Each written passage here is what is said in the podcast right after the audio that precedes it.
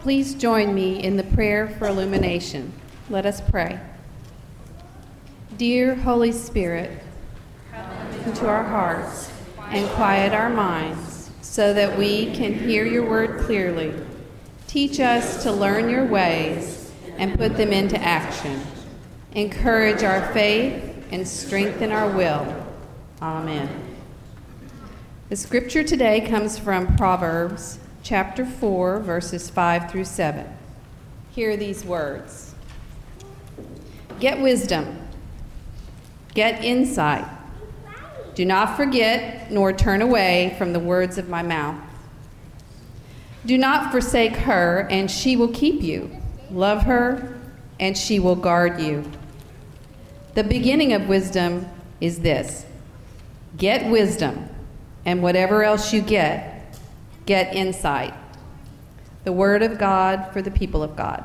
Thanks be to God.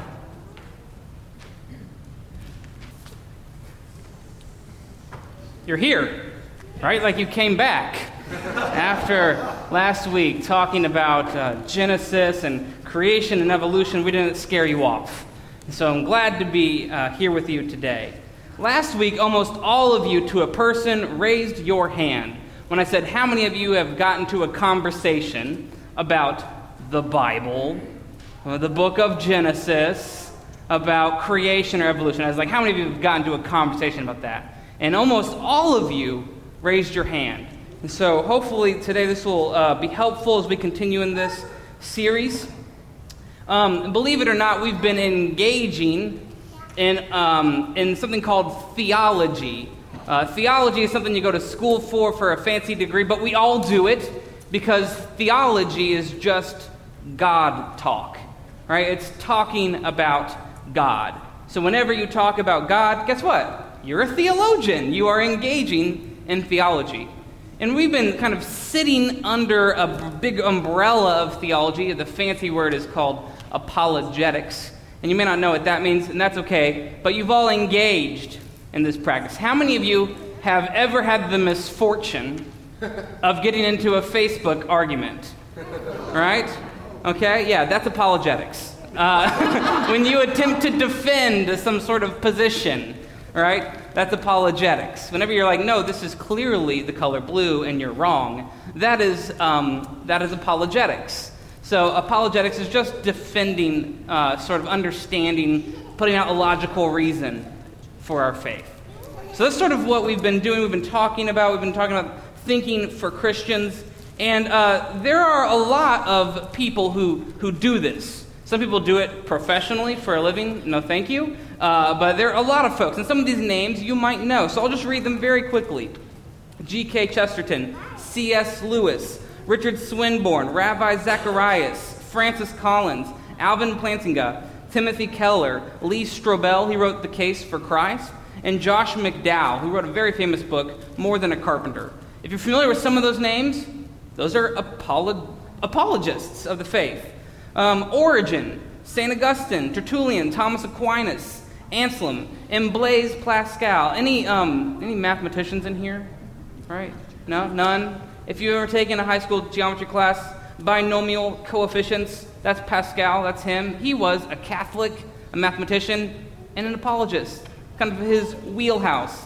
He was also a child prodigy. So if you want to do both, got to be a child prodigy, I suppose. But I can't tell you the number of times that I've had conversations with people about God, about free will, about the Bible, about like is Jesus God or or what is sin or how should I live morally or is it okay to boo the patriots? These are all sort of conversations I have on a daily basis as a pastor. Um, and the answer to the last one is of course, right? It's totally okay. Don't cheat. Okay, and the, the, the number of uh, sort of atheists and agnostics that I, that I come across who sort of engage in this, and then they sort of get confused. They, they have this idea that if you have a brain, if maybe you have an education, then they're very surprised when they find out maybe you go to church. Uh, there's this kind of uh, a, an interesting thing that happens when you kind of do data collection, when you sample sizes of the population. And there's um, some, some, some sort of correlation between the more education you have, generally speaking, the more kind of liberal and the more non religious that population group becomes. And so when you meet someone who has like a, a two year degree, a four year degree, or a master's or a PhD, and they're like, and they're a faithful Christian, most people in those circles are very confused, right? Bless their little hearts. They're just uh, they're very confused. And they love to quote Marx. Um, Karl Marx said, Religion is the opiate of the masses. How many of you have heard that quotation used before? And the majority of us, right? It's the wrong quotation, and that's okay, right? It's really a paraphrase. He wrote these words when he was 26 years old. He said, Religion is the sigh of the oppressed creature, the heart of a restless world, and the soul of soulless conditions. It's the opium of the people. That's really what he said. But they love to kind of quote Karl Marx and say, oh, look, religion, it's, it's for all the, the people out there, not for us intellectuals. And today I want to push back on that a little bit and say that there is room at the table for you to have your brain fully intact and to worship God.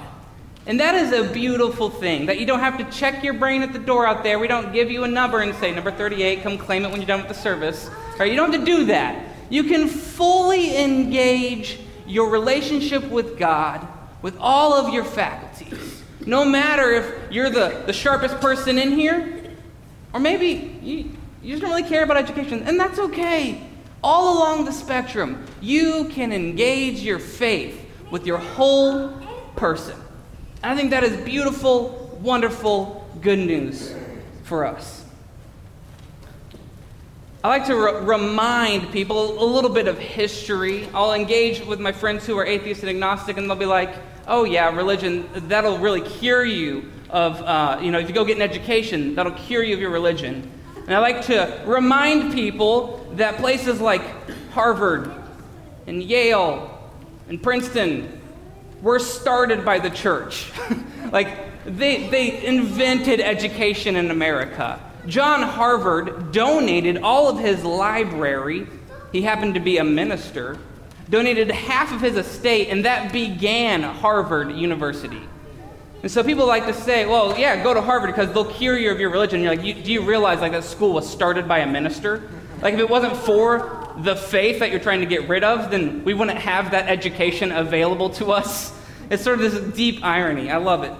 Yale, the motto of Yale is Urim vi Thummim, which means light and truth. It's the inscription on the high priest's breastplate that serves the tabernacle of the Most High God.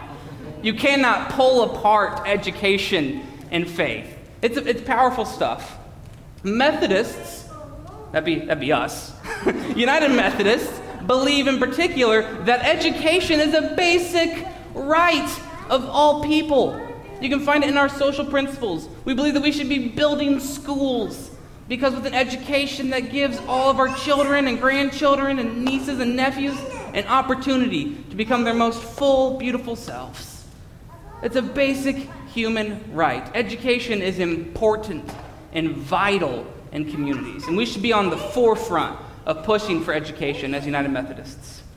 Pastor Peter went to this slouch of an academic institution. It's called Duke. Duke? Duke? I don't, I don't know if I'm saying it right all the time. And I went to this itty bitty school in Dallas called Southern Methodist University. Like, like Methodists believe in education. I was recently at a funeral and a Baptist minister was doing the, the thing, and he was like, Why aren't you ordained yet? And I was like, well, you know, United Methodists have a process. we, we got to go to seminary. He's like, oh, yes, yes, Methodists and their education. Like, it is a high value in our community, a high value in our community that we experience education at its best. And so I befriend these folks who believe in God and uh, who don't believe in God, right? And they're atheists and they're not sure what they believe and they're agnostic. And then they're confused when they meet my wife, who's a scientist, and she believes in God. Right? And they're confused when they meet me and I, and I have a degree and they're like, but you believe in God. It's like, people, like this is a wonderful thing. You can engage your faith with your whole self and your mind. So, can you be a Christian and be educated?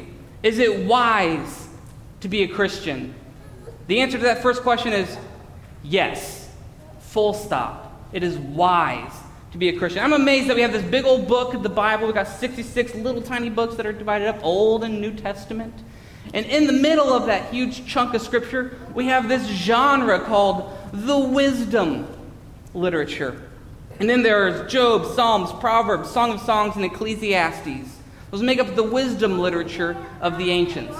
And we heard from Proverbs, it says the passage today talks about that the beginning of wisdom is this. The beginning of wisdom is get insight. Be wise. Sometimes those words are even found on the lips of Jesus. Be wise. We are to, to seek after wisdom that is to shape and form who we are. Wisdom is in short supply in our society today. We love information, but wisdom, we're not so sure about. We love to Google it and know, but applying that? Nah, I don't know about that. Why should I ask someone with more gray hair than me when I can just Google it? right? Wisdom is in short supply today in our generation, in our time and age. So today I want to engage in a little wisdom. As the prophet Isaiah says, Come, let us reason together. As Paul gathered folks at Mars Hill and said, I see all these idols, and he begins reasoning with the people. As Jesus did, he gathered people together and said, well, The kingdom of God is like, and the kingdom of God is like. And Jesus was reasoning with them and, and telling stories and, and showing wisdom. So I want to engage in a little reason and spend some time helping us to understand two things.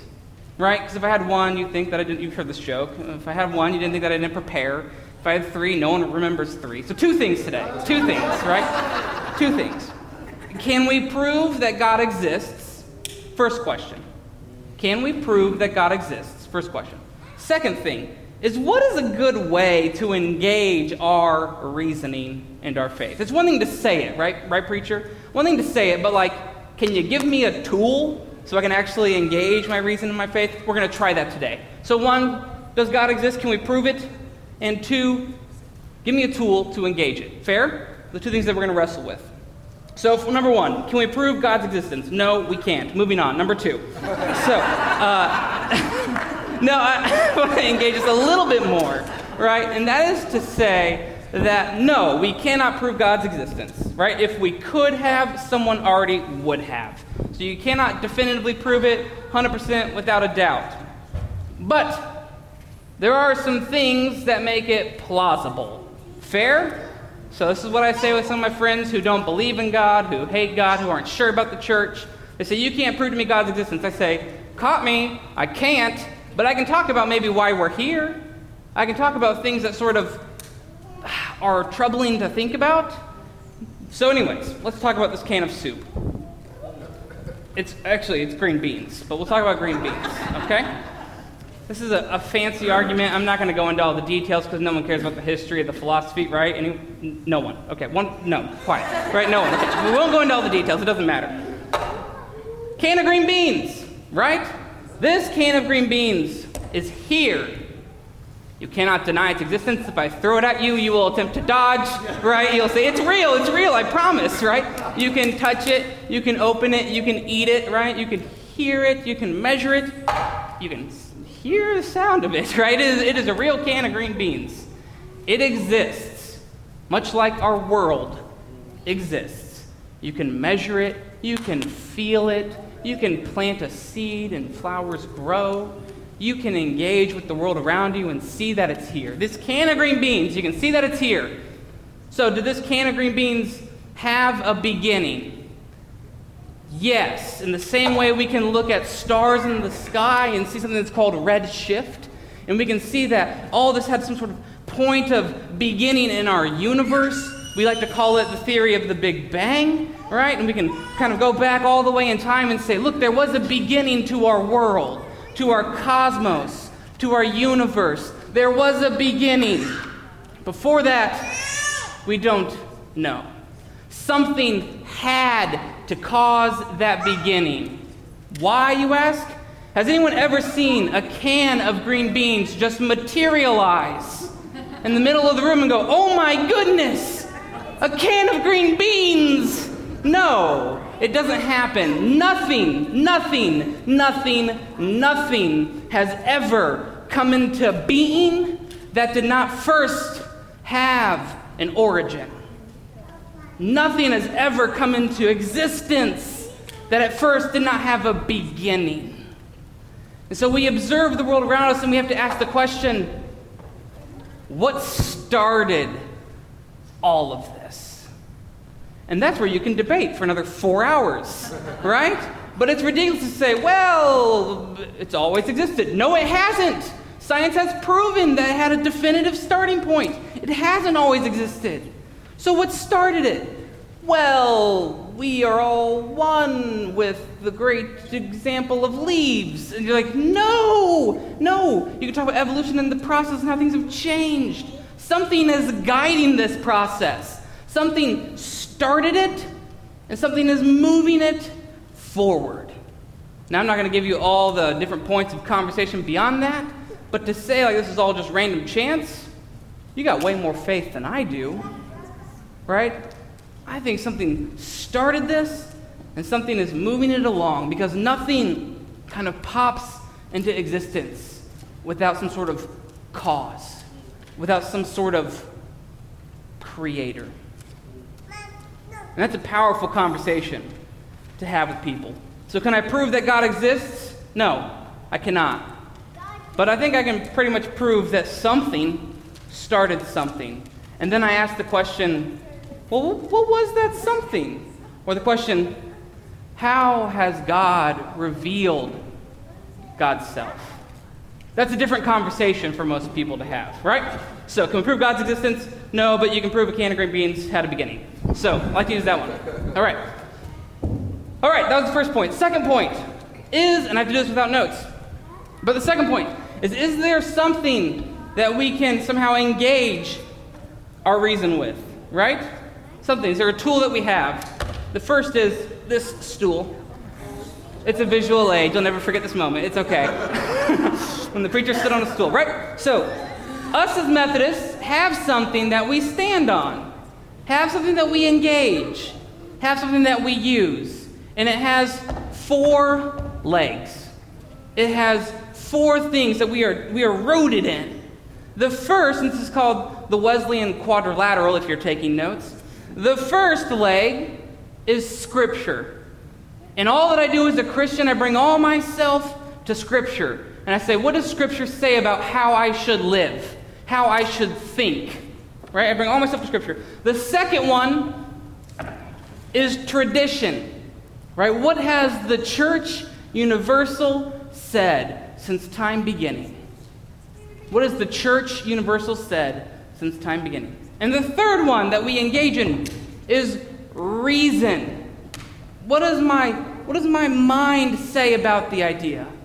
And the last one that we engage in is experience.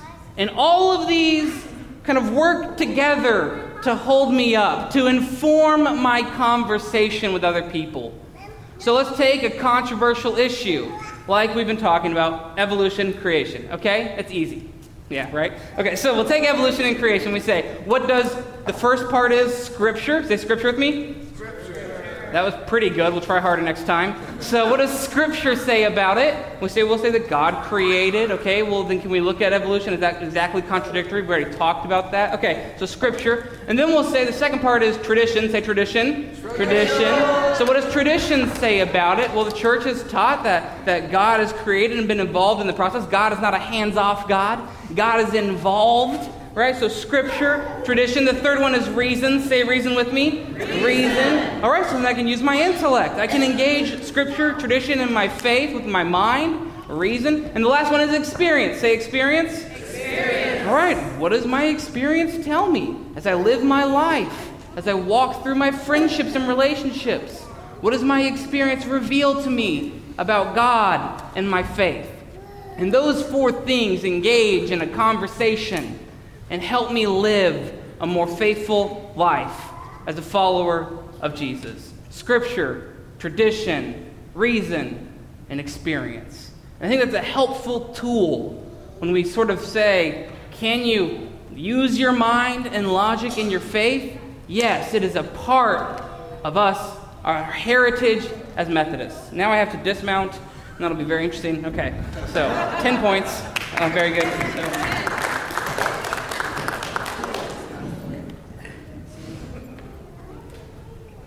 part when you leave your notes and you don't know where you are. Okay, so, so what do we do with all this information?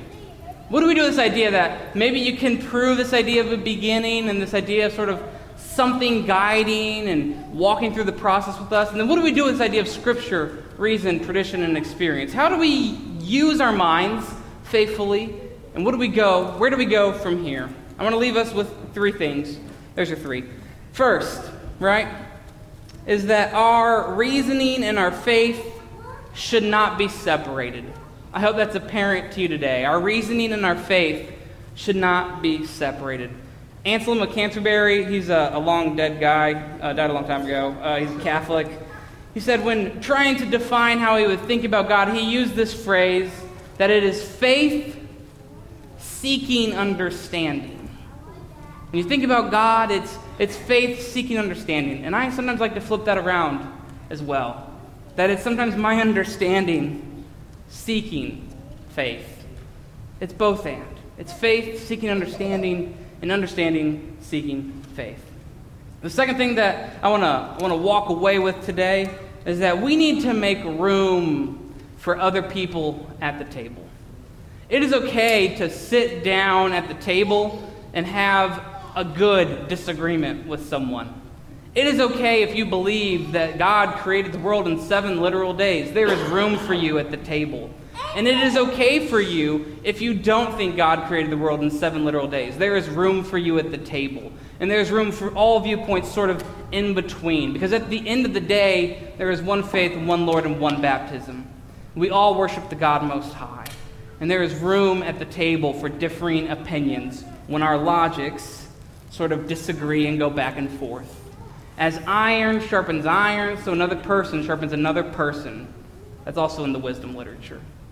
So may we bring our full intellect to the conversation, and it's okay to disagree. We have to make room for other people. The third thing that I think we need to walk away with today, and this is huge, this is big for me, maybe big for you if you're, I don't know, an engineer, uh, big for you if you have a lot of science and background.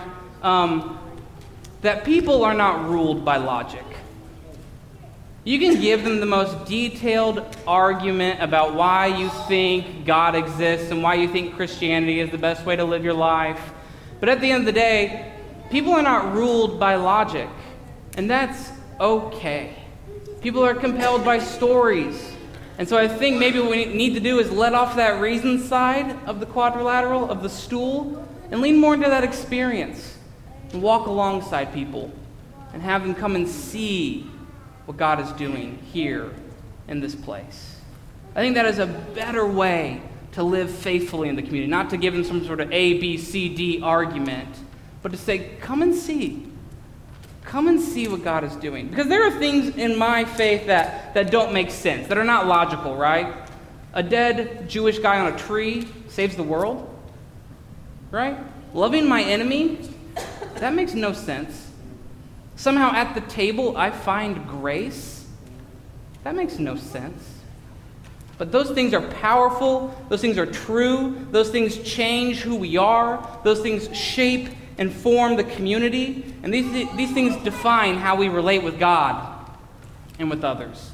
And so, in our logic and reasoning, may we not be afraid to engage our faith. May we make room for others. And may we continually grow in our faith as we take our next steps in our journey with Jesus Christ. In the name of the Father, Son, and Holy Spirit, Amen.